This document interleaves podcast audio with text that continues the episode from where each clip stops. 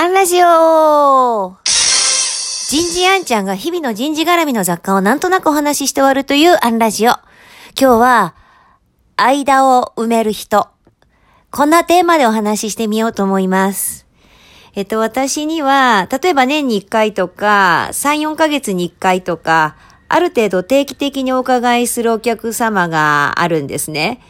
で、その中で、まさにその1年とか数ヶ月っていう間を埋めてくる方がいらっしゃるんです。どういうことかというと、えっと、独立した2004年の9月から、私あの、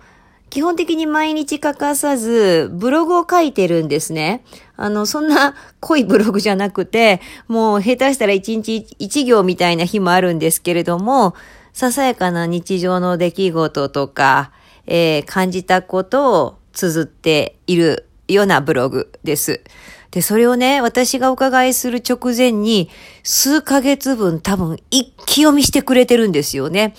だから、お伺いした時に、あ、あんちゃん先生、久しぶりの後、ねえねえ、ところでさ、え、こういうこと経験したって書いてあったでしょ？その話詳しく聞かせてよ、とか、えーこれさ、私もやってみたんだよ、とか、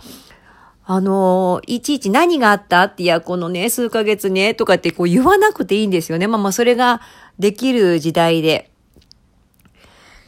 こう、本当になんかこう、興味関心持ってくださって嬉しいなぁと思うのと、もうなんて時間のショートカットなんだろうと。決してこう、効率を重視しているというよりは、こう、限られた時間の中で、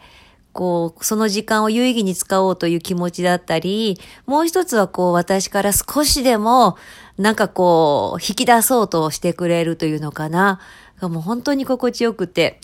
何人かそういう方がいらっしゃるんですけど、こう、私がパッと浮かぶのは、えー大分のあの方と、福岡のある女性なんですけれどもね、なんかもう全部私から見たら、西寄りで、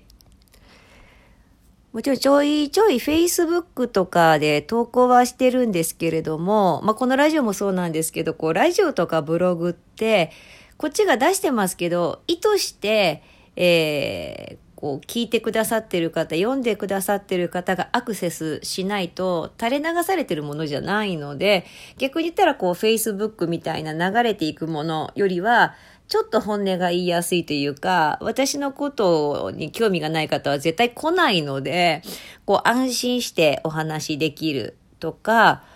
こういう意味では、多分素なんですよね。Facebook なんかで書くものよりは。おそらくだから Facebook はちょっと外面よく書いてる可能性はあります。まあでもいずれにせよ、こう随分前にお話しした個性の違いは時間の使い方の違いに現れるってことにもつながるような気がします。今日はここまで。次回もお楽しみに。